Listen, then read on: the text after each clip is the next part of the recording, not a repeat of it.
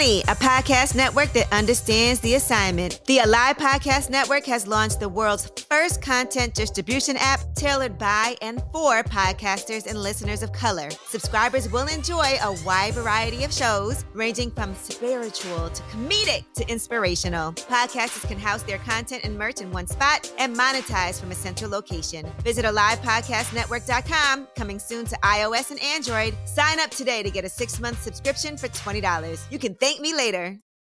You're listening to Deeply Rooted with Dr. Kratisa, where we encourage you not only to just wash your hair on wash day, but check your soul.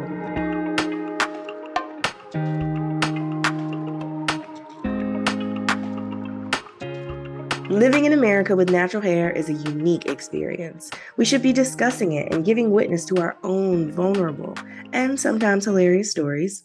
Hair stories that encompass much more than just how we style it. Everyone's hair journey is different. Everyone's hair is different. This is a safe space for Black voices. On today's episode, I speak with Jamelia Donaldson, founder and CEO of Treasure Tresses, Europe and Middle East's first monthly product discovery box for women and girls with textured hair, and has been seen and featured in Harper's Bazaar, BuzzFeed, Black Beauty and Hair Magazine, Good Housekeeping, and a lot of prominent other publications. Additionally, Jamelia published an in depth report titled The Untapped Opportunity in the UK Afro Hair Market in an effort to draw attention to the lack of provision for those with naturally textured hair in the UK market. The findings of the report expose the fact that the textured hair products are disproportionately expensive compared to those in mainstream categories. While we talk to Jamelia all about that interesting information, we will speak about the global availability of black hair products around the world, the adversarial relationships between store owners and patrons, and the dreaded hidden texture tax. Please join me in welcoming Jamelia Donaldson to the show. Thank you so much. You're very welcome. So tell me, how long have you been natural? How long have you had your natural hair? So I've actually been natural all my life. I really, really wanted a relaxer when I was in my teens. Um, but the strands of my hair are naturally quite fine. So my mum always told me that if I did relax my hair, my hair would fall out. So that kind of scared me away from doing it. Mm, so okay. I never officially relaxed my hair, but throughout my teens, I did severely straighten and burn my hair.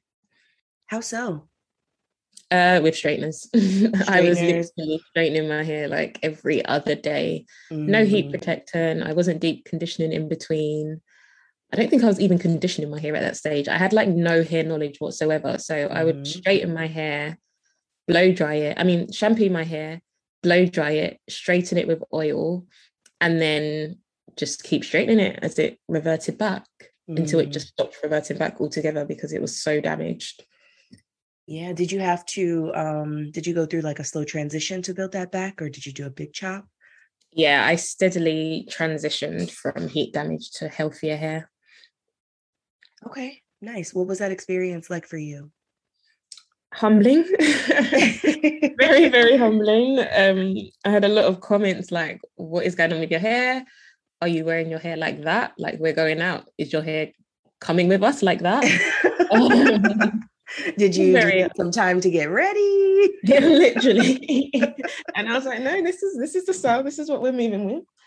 Um, so it, it was definitely a challenge. Um, it I always say that like going on a hair journey takes you on much more of a deeper soul journey that you almost don't expect. Mm-hmm. Um, which is why I think calling it a hair journey is the correct terminology rather than just like hair care. Um, it is literally a hair journey. So yes. it definitely had me questioning so many different things, and primarily like what my obsession with straight hair was and where that came from, and why I was so hell bent on equating straight hair to beauty. Mm-hmm. Um, so it allowed me to just ask myself some really um, quite challenging questions um, but ultimately allowed me to explore beauty in all forms and in particular black beauty because mm. as you can tell i'm in i live in the uk i'm from london while london is a super multicultural city when it comes to press it's just not and yeah. media is very white so mm-hmm. you don't see the reflections of beauty so i know that i went out of my way to seek american publications and digest american media because mm. that was the only place that i could find women who looked like me. Mm-hmm. And so Instagram became my best friend for the right reasons because I was seeking out images of women who were on their hair journey or who just had really healthy, full, natural hair mm-hmm. um, across all um, across the whole spectrum of textures, just so that I could get a, good understanding of okay, what what can I expect? How should I take care of my hair? What products should I use? Mm-hmm. And then that led me to ultimately forming Treasure Tress out of that curiosity and equally the frustration that I couldn't get my hands on the products that I wanted.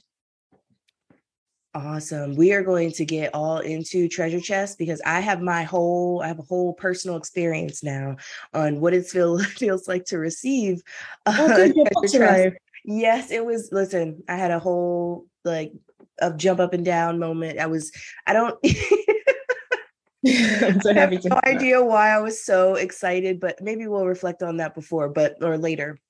Yeah. But when you you said something that piqued my interest. You said that during your early parts of your transition, like you noted that there were differences in your hair than other people and you wanted to seek um other images of yourself yeah. people that look just like you. Um can you tell me what you thought about yourself and your hair before you found these these people, these outlets? At first I thought like, hmm, I wonder what my hair is really like because my mum done my hair as a child. I didn't ever like the way that she done it, so I always undone it and redone it myself. But how did she do it?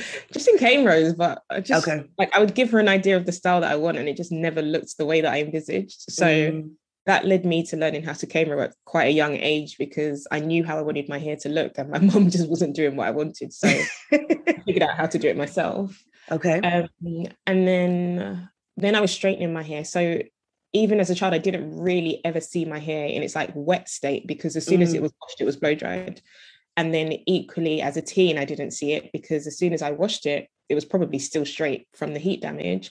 And I went straight into the straight the blow drying and straightening system and then I um so I was curious like what what is my hair going to look like? Mm-hmm. how am I going to make it work long term? Because I mean I can go through this awkward stage but the awkward stage can't be forever. Um and then I think everyone has their idea of what their hair is going to look like when they go natural based on the like 3B, 3A images. Mm-hmm. Um, whatever you desire, whatever yeah. you get in the in the picture and you're like, I desire that. That's not you, honey. and then um, I would say that even once I went natural, it took me a few years to like really get comfortable with my texture, being that I am an absolute sucker for braid outs. I'm a sucker for like braid mm. and curls. I love a bun. Um, so it took me a while to give myself the freedom to explore all of those without feeling guilty. Because I think at one point I did feel like, mm, am I trying to mimic that texture too much by doing a braid out? Mm. And then another mm. part of me was like, no, this is just actually a really easy way for me to manage my hair. And I like the way it looks. So I'm not going to beat myself up about that. I love um, it. And now I feel like I just explore my hair in all of its states. Like I genuinely enjoy its texture, whether it's like stretched out, whether it's in a bun, whether it's in a braid out braids. I genuinely enjoy my hair now. And I don't think that I could have said that earlier. Yeah, that's awesome that you were able to do that. When you reflected on your like internal perspectives of your hair, I guess what did you find out? Like I know that for me, I have a, a preoccupation still with length, um, mm-hmm. and so that's something that I'm still trying to like unpack a little bit more, a little bit like another level. So, what about you? Um, same. Length was definitely a thing, but I think that gave me like my first boost of confidence, and length was actually what even um, pushed me to embark on my natural hair journey in the beginning. Okay. Because I was, as much as I was straightening my hair and I had cut my hair into a bob, mm-hmm. it wasn't like my hair was massively longer before then. And once I cut it into a bob, it didn't ever seem to really grow out of that. And so my first encounter with the natural hair community was me Googling, why doesn't black girls' hair grow? Mm. And then when I Googled that, I realized that it actually wasn't true and that there were so many women who were on these natural hair journeys, who had built these regimens that were really working for them. So mm. um, once I started doing that, even though I was still straightening my hair, that's when I began like moisturizing my ends, moisturizing and sealing my ends, protective mm. styling.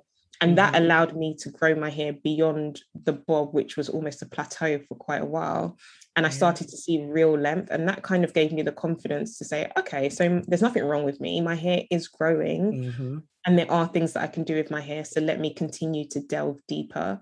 So, as much as I know that there is this almost toxic preoccupation with length, I would say that seeing length for the first time opened up the reality of the fact that there isn't anything wrong with black hair and it just needs to be nurtured.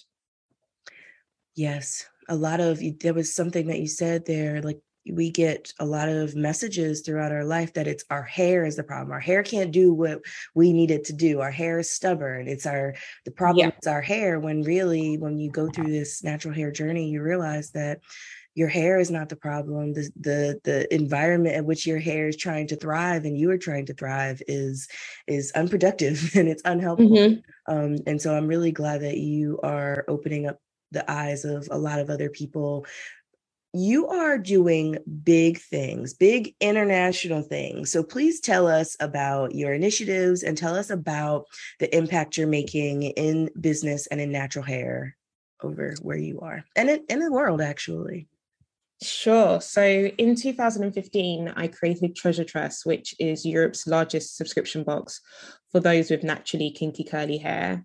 That was born out of my own frustration because I couldn't gain access to the products that I wanted. Mm-hmm. There were tutorials on YouTube, uh, videos and posts on Instagram, and I felt really left out. I wanted to try these products. Um, throughout my professional career and even while I was studying in university, I spent a lot of time on um, in New York and Atlanta, and that opened me up to so many different hair care brands and just so many different options when it came to hair. So after spending some time in New York as a student and getting ready to graduate, um, I discovered subscription boxes in the States first and then when I looked back at the UK market, there wasn't anything of the kind dedicated to just hair care. Mm.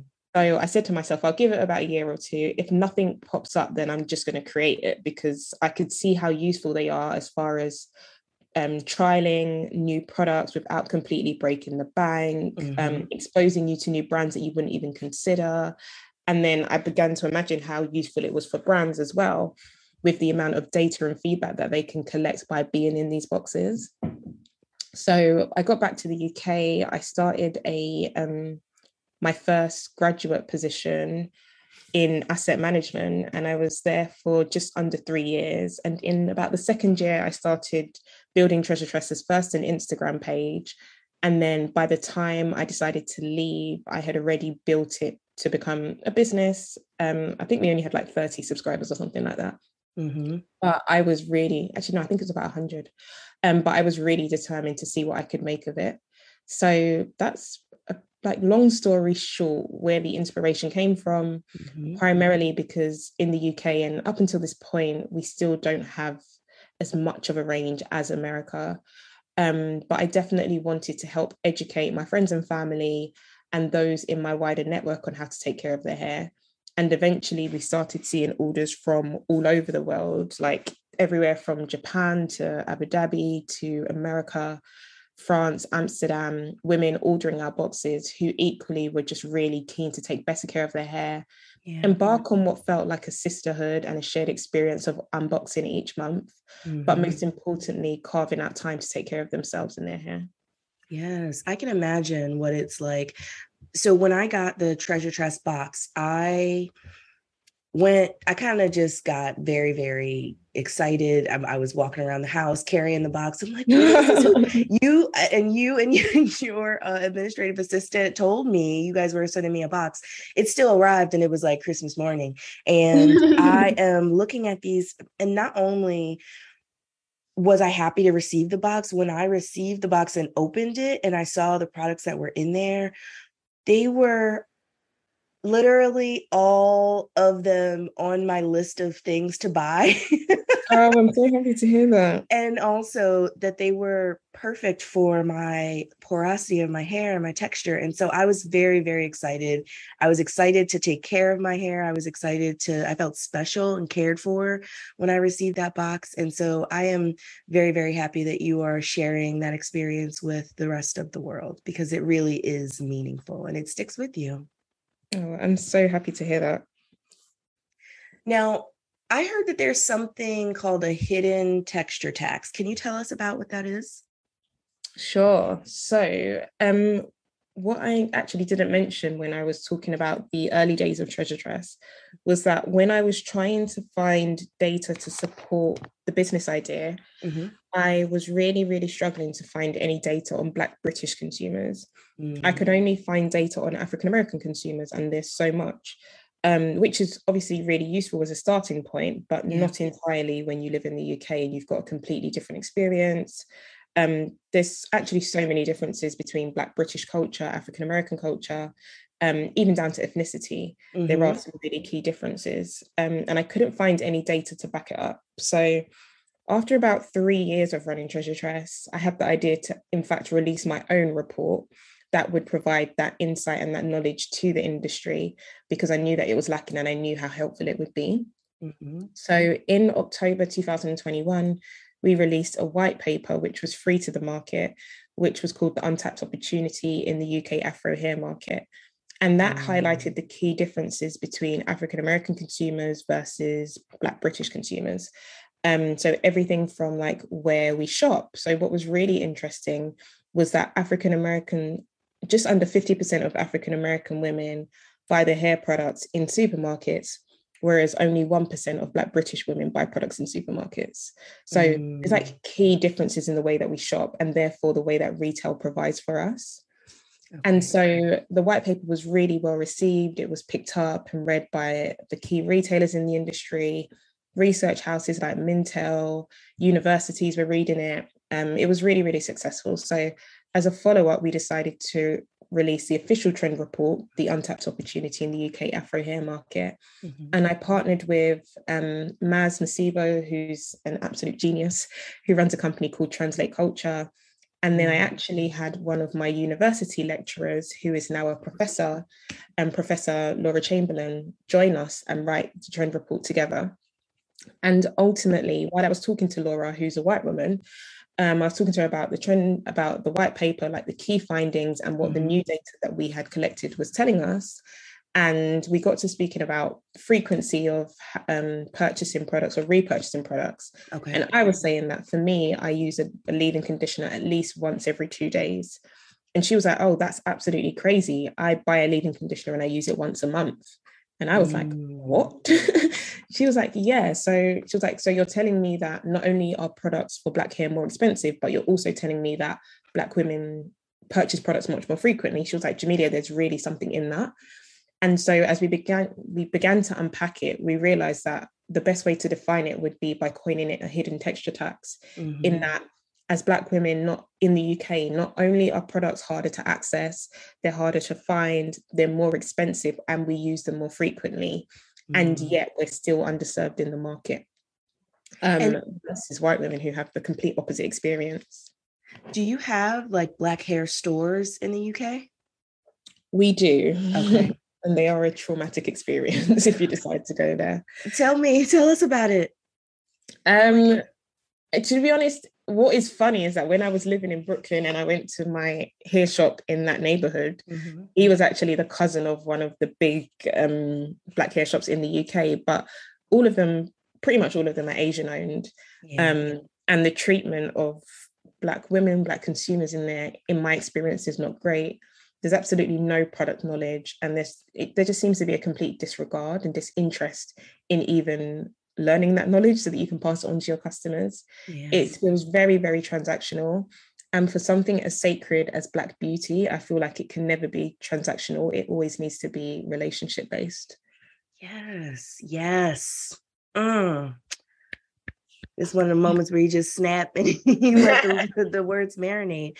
Because I mean, that is real. We are, these are when I hear you talk about the black stores in the UK, I think about the same experience here in America in that we go into these stores, they're predominantly run by Asian people, and there is no real like there's no real care and it's almost mm-hmm. like a, a level of like resentment like i don't necessarily like you, but mm-hmm. I need to live off of what of, of the money that you provide for my family and keeping our business open. But like, I really yeah. don't like serving. Like, it really feels like I don't like y'all. Just come in, pick what you want.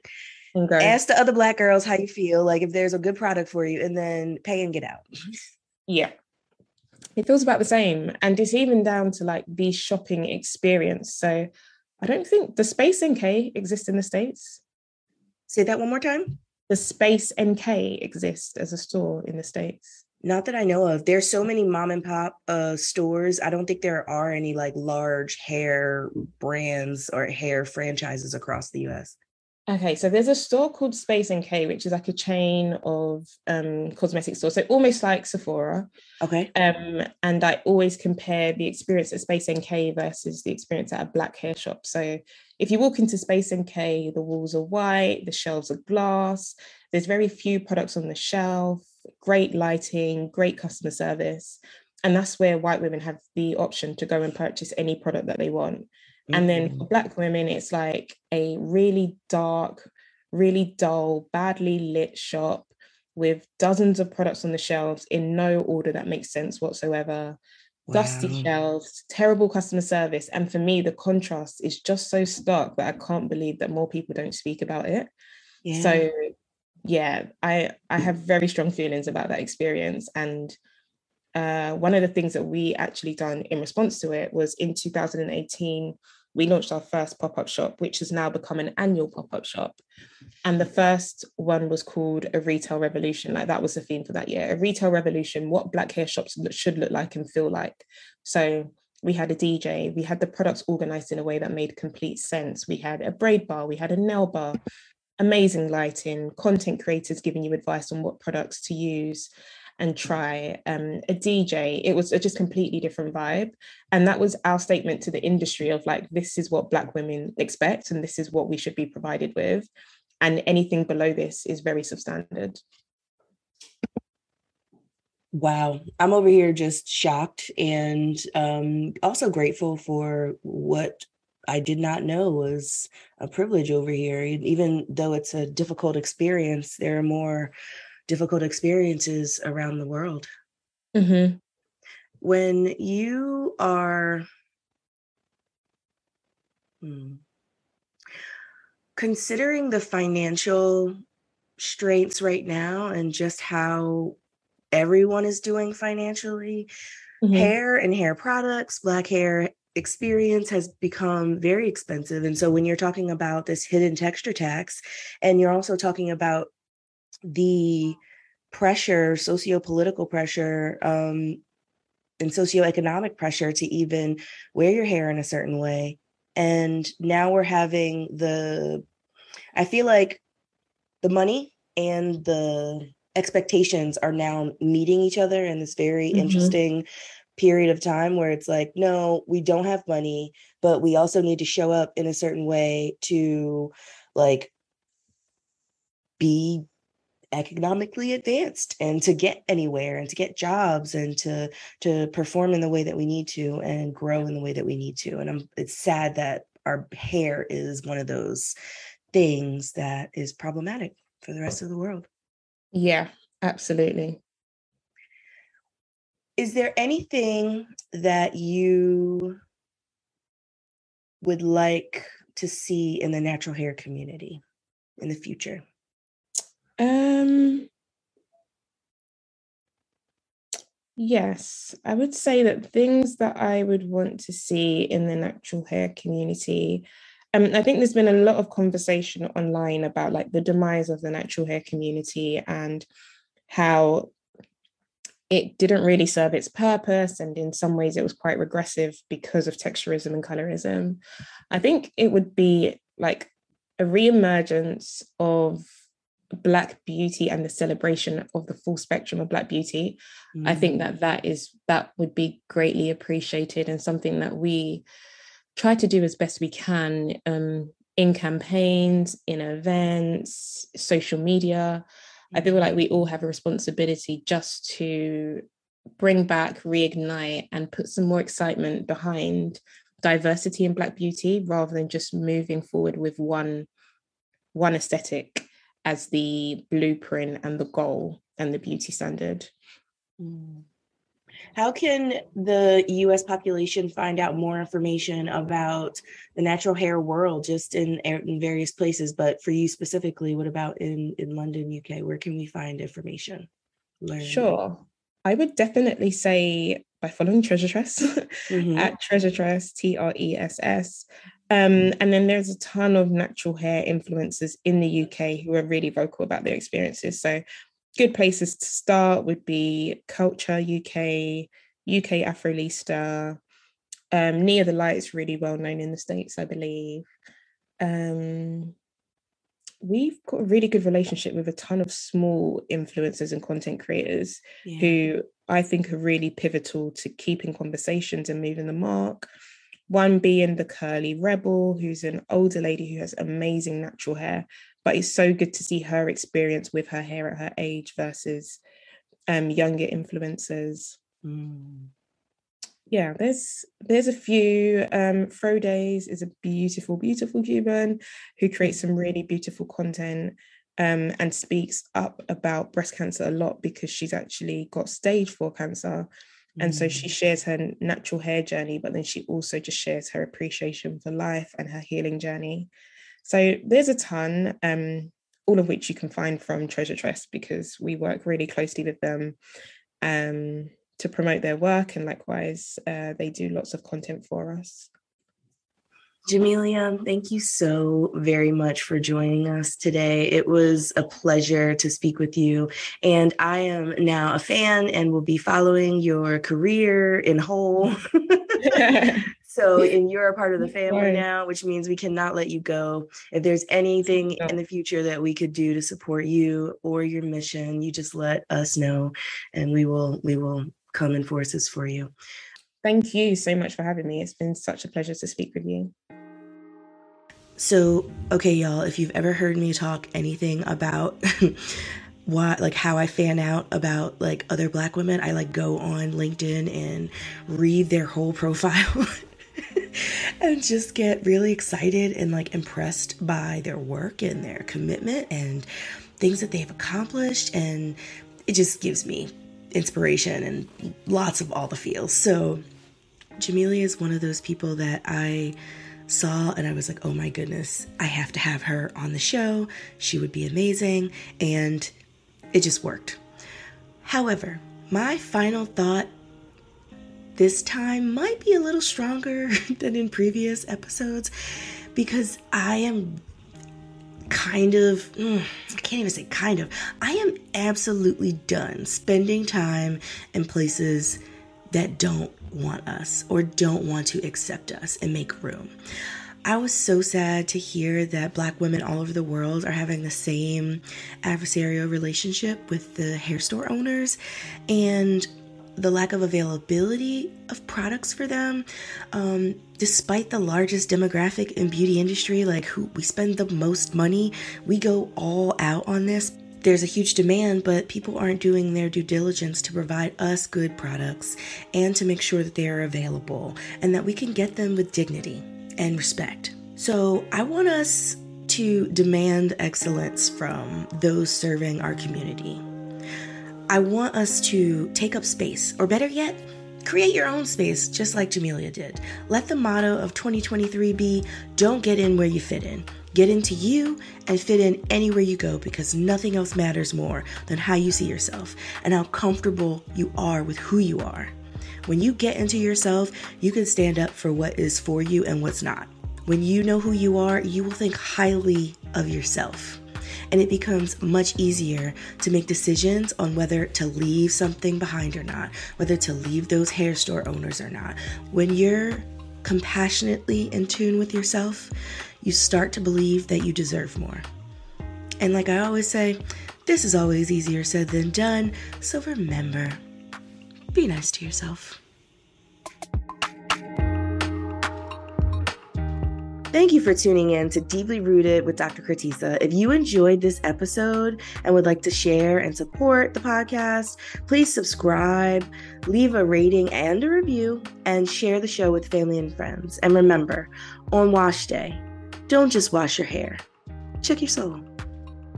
Thanks for listening to the show. This is brought to you by Alive Podcast Network.